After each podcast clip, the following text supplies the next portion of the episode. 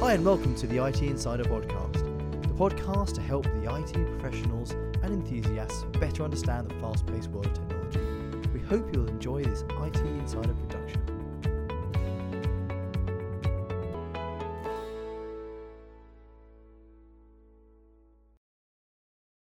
Hello, and welcome to another episode of the IT Insider podcast. And my name's Richard Holmes. I am the data center solutions team leader here at ROECS and your host for this episode. Today, I'm joined by uh, some special guests from our friends at uh, Bench. And um, uh, rather than do a ham fisted attempt at trying to introduce them all, I will ask uh, Victoria and Adele to introduce themselves. So, obviously, yourselves, could you could you tell us a little bit about who you are, what your role is at Bench, and uh, I think the follow up question after that, just just so you know what's coming, is just tell us a little bit about your company and what it is that you guys do. So, please, who's first? Sure. Hi there. Um, my name is Victoria Manning. I'm Client Development Director at MyBench. So my remit within the business is is to maintain client relationships when we engage on vast amounts of um, different programs, um, helping businesses with their marketing technology challenges, how they can make sense of it all, and how we can ensure that they have got the internal capability um, to manage that on an ongoing, long-term basis, and, that, and that's how we support them. right. Hi, my name's Adele Ross. I head up operations for my bench. It's a wide role that includes um, marketing, general day-to-day operations, including resourcing, resourcing projects, and uh, the partnerships with the vendors and our associates. So I, I don't want to put you on the spot, and this certainly isn't a test, but if if we look to try and sort of explain and and and, and do an introduction to somebody who never heard of my bench, yeah, how how will we describe what what it is that, that makes up the core of your your business, your um, your expertise and your skills, and, and, and the sort of areas that you guys operate in? My Bench is a independent consultancy, and we act as um, with that independent view for clients. So it's a very murky marketplace full of technology. Organisations are buying technology, new technology all the time, and Bench are trusted advisors to many organisations, helping them make sense of the technology that they already have, and perhaps they're not using it to their, their best ability, or or actually helping them source new technology. But it's it's not just about the the technology landscape; it's about the practical application of the technology, what they do with it, the, the you know the the strategy behind it, the the infrastructure that they that they need for their business, but also around the people. Have they got the right people, process, governance to accommodate their, their their technology environment? I would describe my bench as three areas of our business one being high value consulting, uh, one being software acquisition, and the third being talent. So we engage with a client typically on all of those.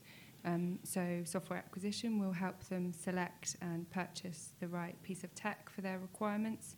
High value consulting will then bring the people in to implement that technology while training people to use it once we get to the end of that project and its normal BAU, we'll then employ the um, services of our talent function to bring in longer term contractors as users of the tool or recruit full time to fill the positions. So, from our perspective, we we know my bench, and, and we work with yourselves from from a point of view of you know, a, a number of vendors. One one being IBM, which is yeah, I suppose quite quite interesting in context of some of the things we'll we'll go on to to discuss in this episode. But it, it's fair to say with with the approach that you have and the breadth of skills and, and how you engage with clients, the that you you don't just sell into um, the the IT function and the IT office of of clients and customers. So you you're not just selling point technology, but you are engaged in in other areas of your client's business, the other lines of business functions with you know, within an organisation. Could you could you give us an example or or an idea of, of, of where you where you engage outside of IT? Yeah, we're finding that we are regularly speaking to C-suite. Um, so it's very much the you know the chief information officer, the you know the CTO of the businesses, and they recognise that there are silos within their organisations across marketing, IT, and, and so forth. So it's we're being engaged at um, quite a, a, senior level within the businesses, and then that's cascading down. And my bench will engage with the various different departments within an organisation, but we've got the backing from from the guys at the top. Um, so that's a, that's a typical typical conversation that we're having, and it's not just about marketing transformation or digital transformation. It's actually about business transformation. So we're finding that we're working with a lot of organizations right from the early conversations, undertaking gap analysis, and taking that right back to business process before we start on recommendations around marketing technology because if they don't have their data right or their process or their governance then it's irrelevant what marketing technologies that they have in place they need to understand their their environments first. And I should imagine this is one of the benefits of, as an organisation like yourselves, being vendor and technology agnostic when it comes to not letting the technology lead the solution, but understanding the business problem in a department like marketing and the actual needs and how they work and I suppose engage within their own organisations to effectively create, you know, deliver a solution that best fits them rather than trying to let the technology lead where they should go and what they should do. Yeah, I think the organisations find it refreshing to understand that we are vendor agnostic. So we can genuinely listen to their challenges and we're not trying to fit that to one particular technology. What are you trying to achieve? This is how you're going to get there, and this would be the best technology solution for you. Would you say that my bench uh, have any particular industry vertical focus? I, do you do you find that you have a, a depth and strength with you know clients and customers in any particular sectors? I would find not necessarily verticalized, but I. I think the ilk of customer that we're, the customer base that we're currently working with is very much of organisations that have got legacy systems. They, they've got a landscape of lots of different technologies that maybe different departments are purchasing, um, yeah. very much creating that Frankenstack, uh, as we like to call it. Um, so what my bench looks to achieve is to come in to understand that current landscape, understand, you know, do they need all of these technologies? Mm. Um, you know, are they maximi- maximizing the full use of those technologies? Um, also work with organisations that have data in lots of different disparate systems and helping them create that universal, uniform um, view of a customer. It could be that they may already have an element of that, so we're looking to optimize it and refine it. But we, we're very strong in, in working with organizations that just need that helping hand and guidance and breaking down those those internal silos that have been created and making sure that there's a common common purpose against their against their technologies and making sure that they're all working towards the same um, same goals. So I suppose the from my perspective, it, it's not about my bench being an um, focused on analytics or focused on marketing solutions or focused on CRM. It's about having a good, solid grounding across all those disciplines so that you can I think, as you said at the introduction, be that that advisor, that that trusted advisor to advise on not just getting the best out of what they've got, but the strategy and roadmap about where they want to go and how they can not just consume the technology in in a best practice manner, but but actually have a real impact on their business. Yeah, we're trusted advisors, and I think it's important to say again that we're trusted independent advisors. Mm-hmm. So what's the what's the answer for your business? It's this tech, great. And then how do you achieve genuine business value and we'll get you there?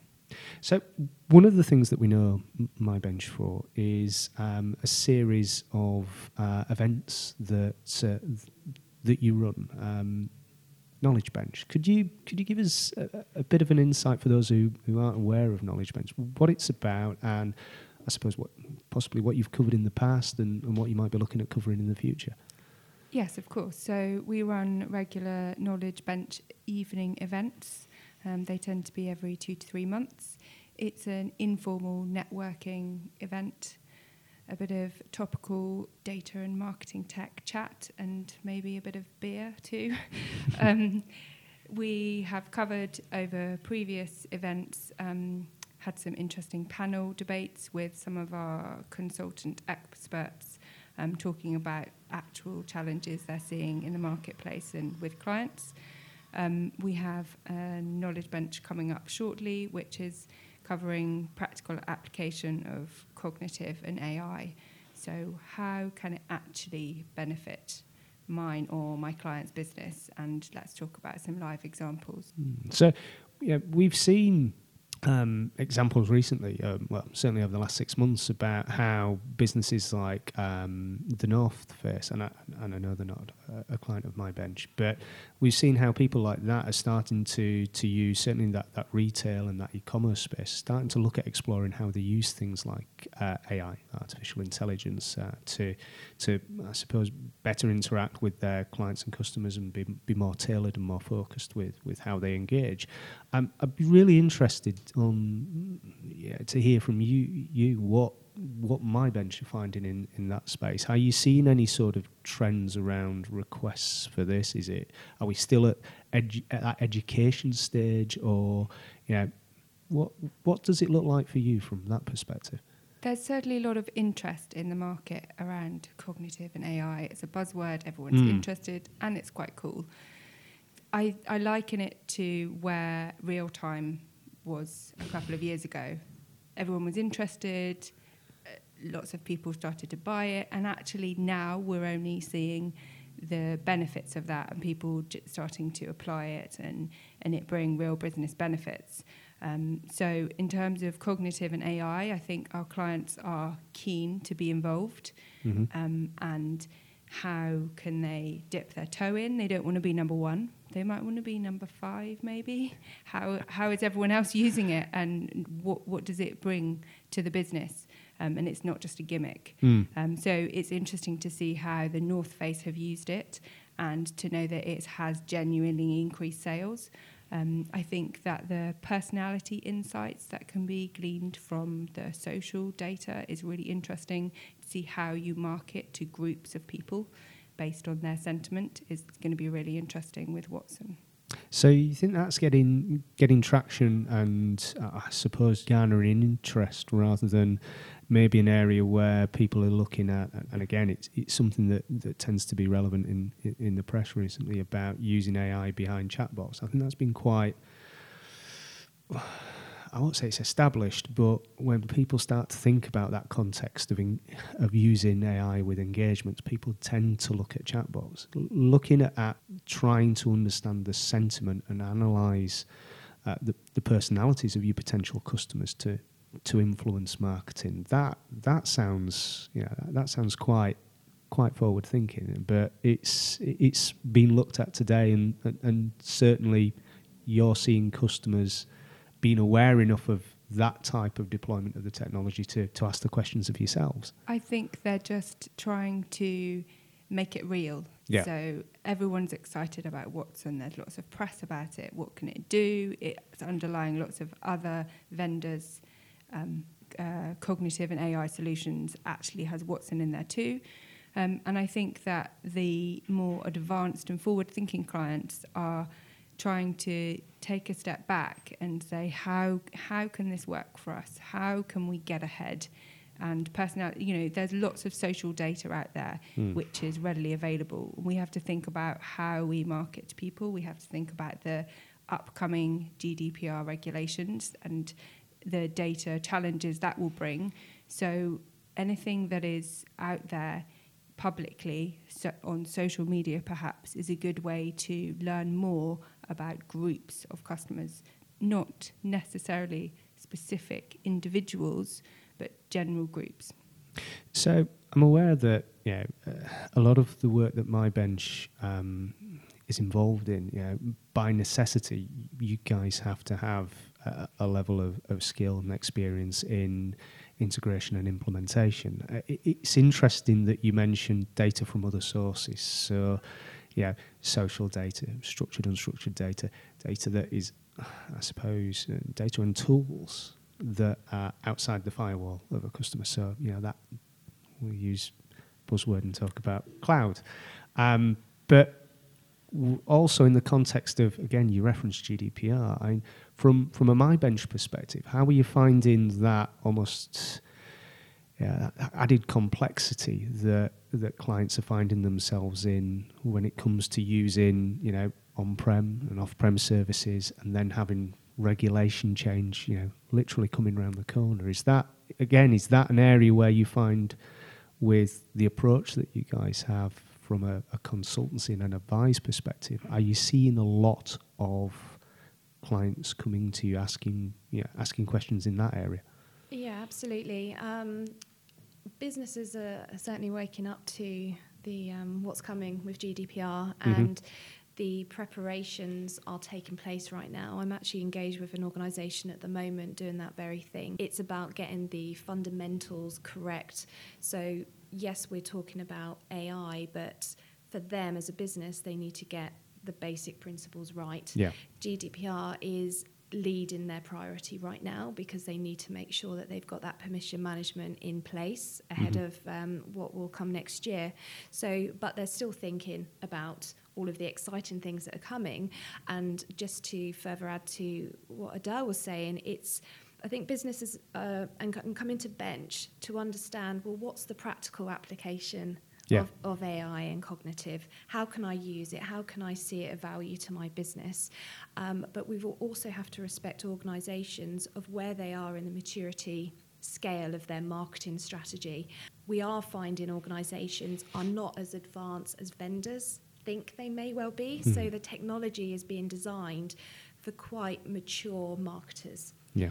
And that may be the case on some maybe some smaller startups, but for larger organizations that have legacy challenges, we need to step back a little bit, Yes. but also make sure that we can help accelerate that thinking.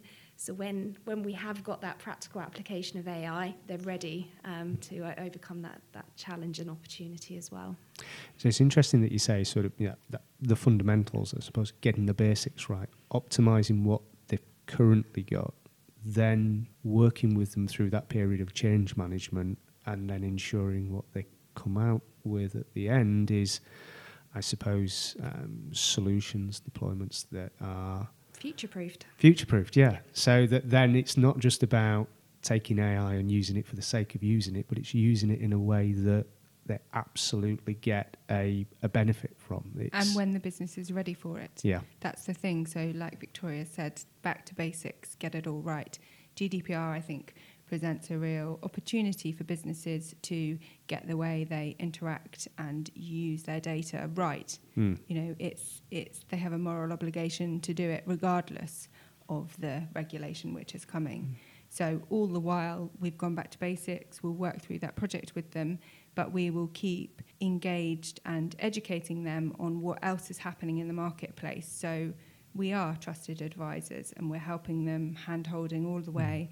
So you get to that point of more mature as an organization and say, okay, now you can invo- Yeah. be involved in some of the cool stuff. And I suppose it, it doesn't matter if you're if you're a ba- high street bank, if you're an airline, if you're a supermarket, your marketing teams, your business functions are going to be faced with the same problems or the same opportunities to exploit that something like a, a, big regulatory change like GDPR will bring. And yeah, I, I take it, you know, that the only way to address that is you know really going to the market and, and seeing which partners have got or which businesses, which consultancies, which you know, partners like yourselves have got the capacity to to be able to deal with and walk through that step by step from beginning to end. So Victoria, can you give us a bit of an example to contextualise what we talked about? I mean, can you tell us about anything you're working on at the minute?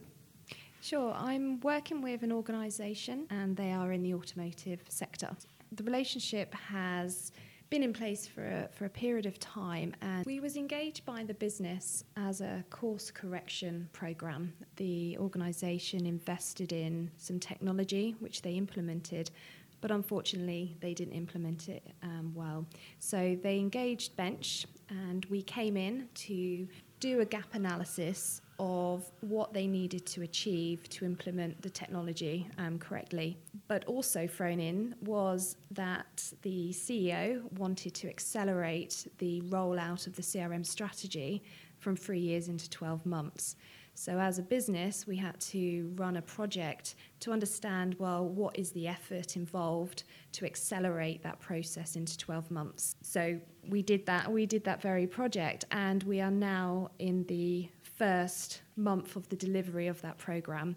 We expect to be in that organisation for a good 12 months and we'll be providing resources. So, not only do we work with the organisation's resources as part of the bench sprint team, we're also bringing in expertise, subject matter experts, project managers, program leads as and when, because we need to ensure that we are delivering value every step of the way and then we achieve program success after the after the 12 month period so we're engaged with the organization ensuring they deliver that value but also asking the difficult questions that no one likes to ask so and because we have got that trusted advisor status, conversations are now leading into other directions.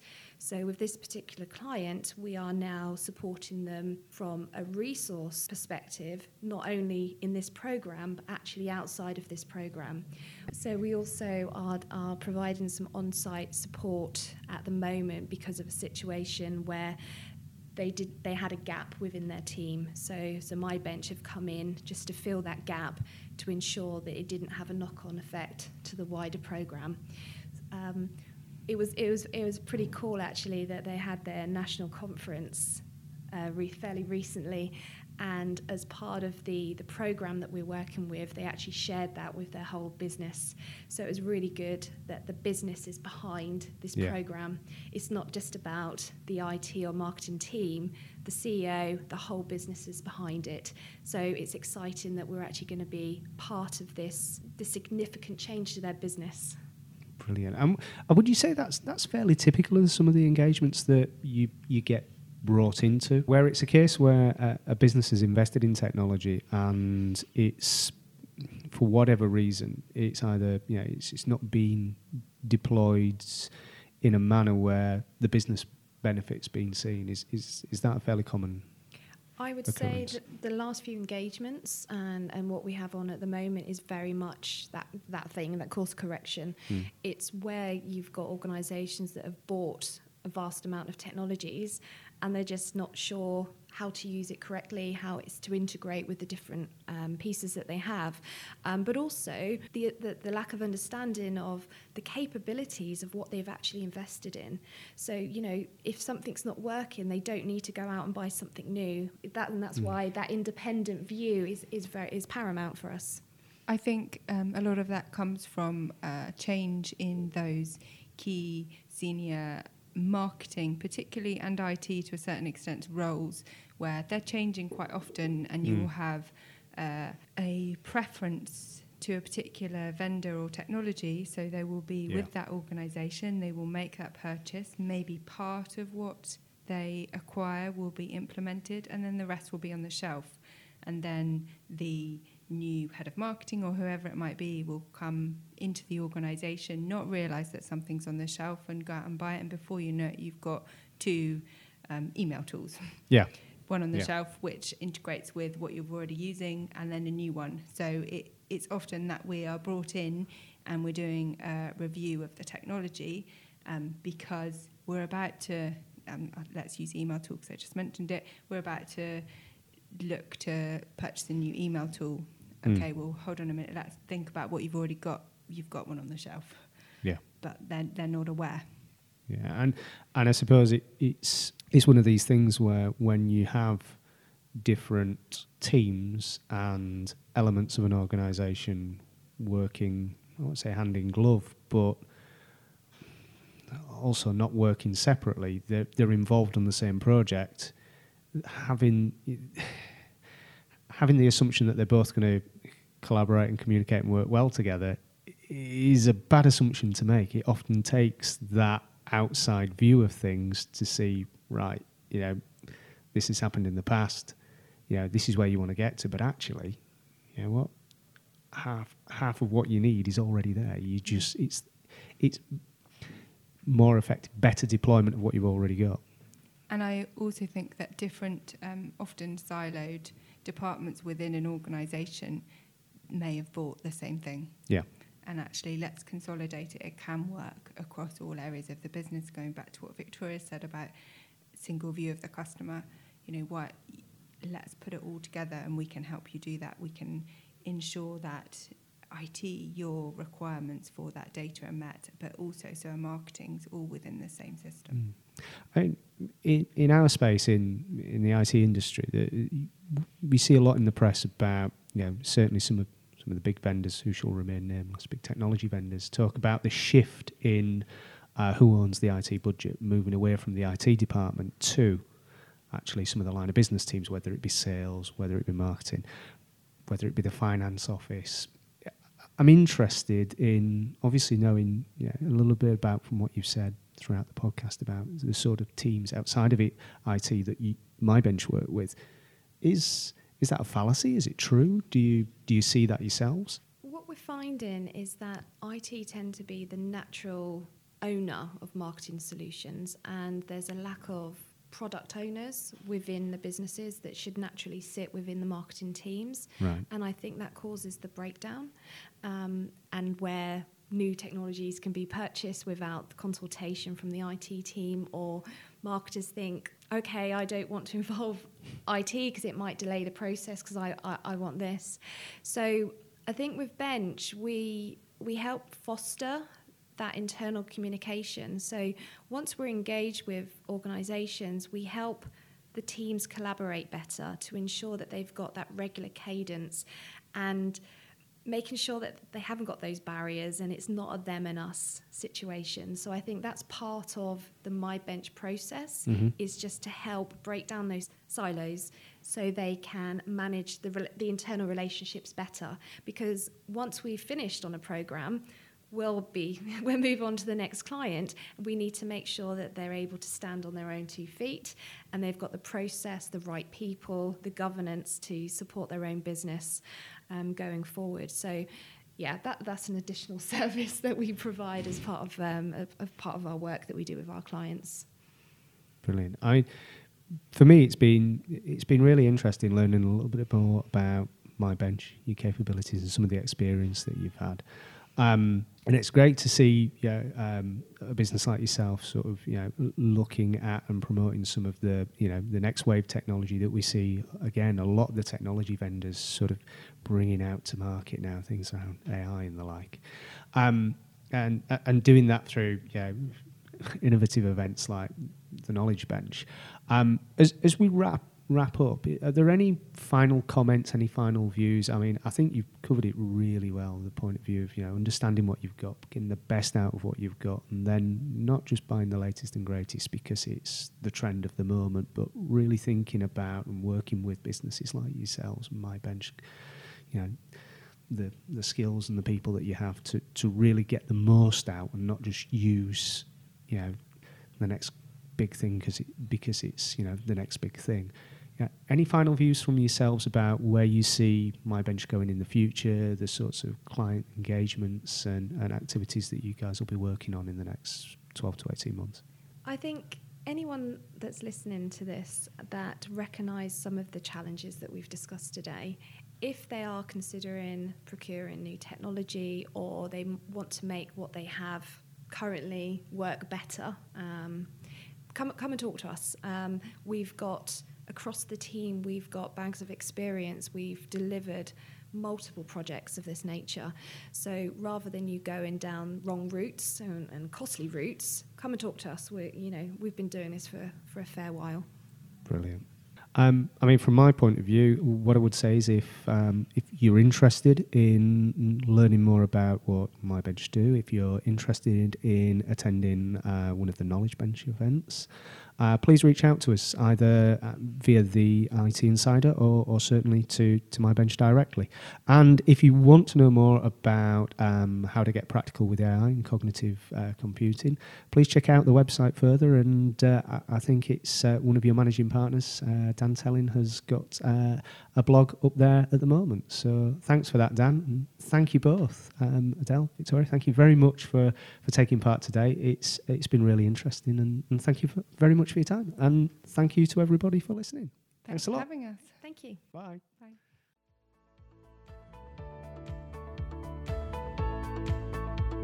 Thank you very much for listening. Please subscribe and visit us at theITinsider.co.uk.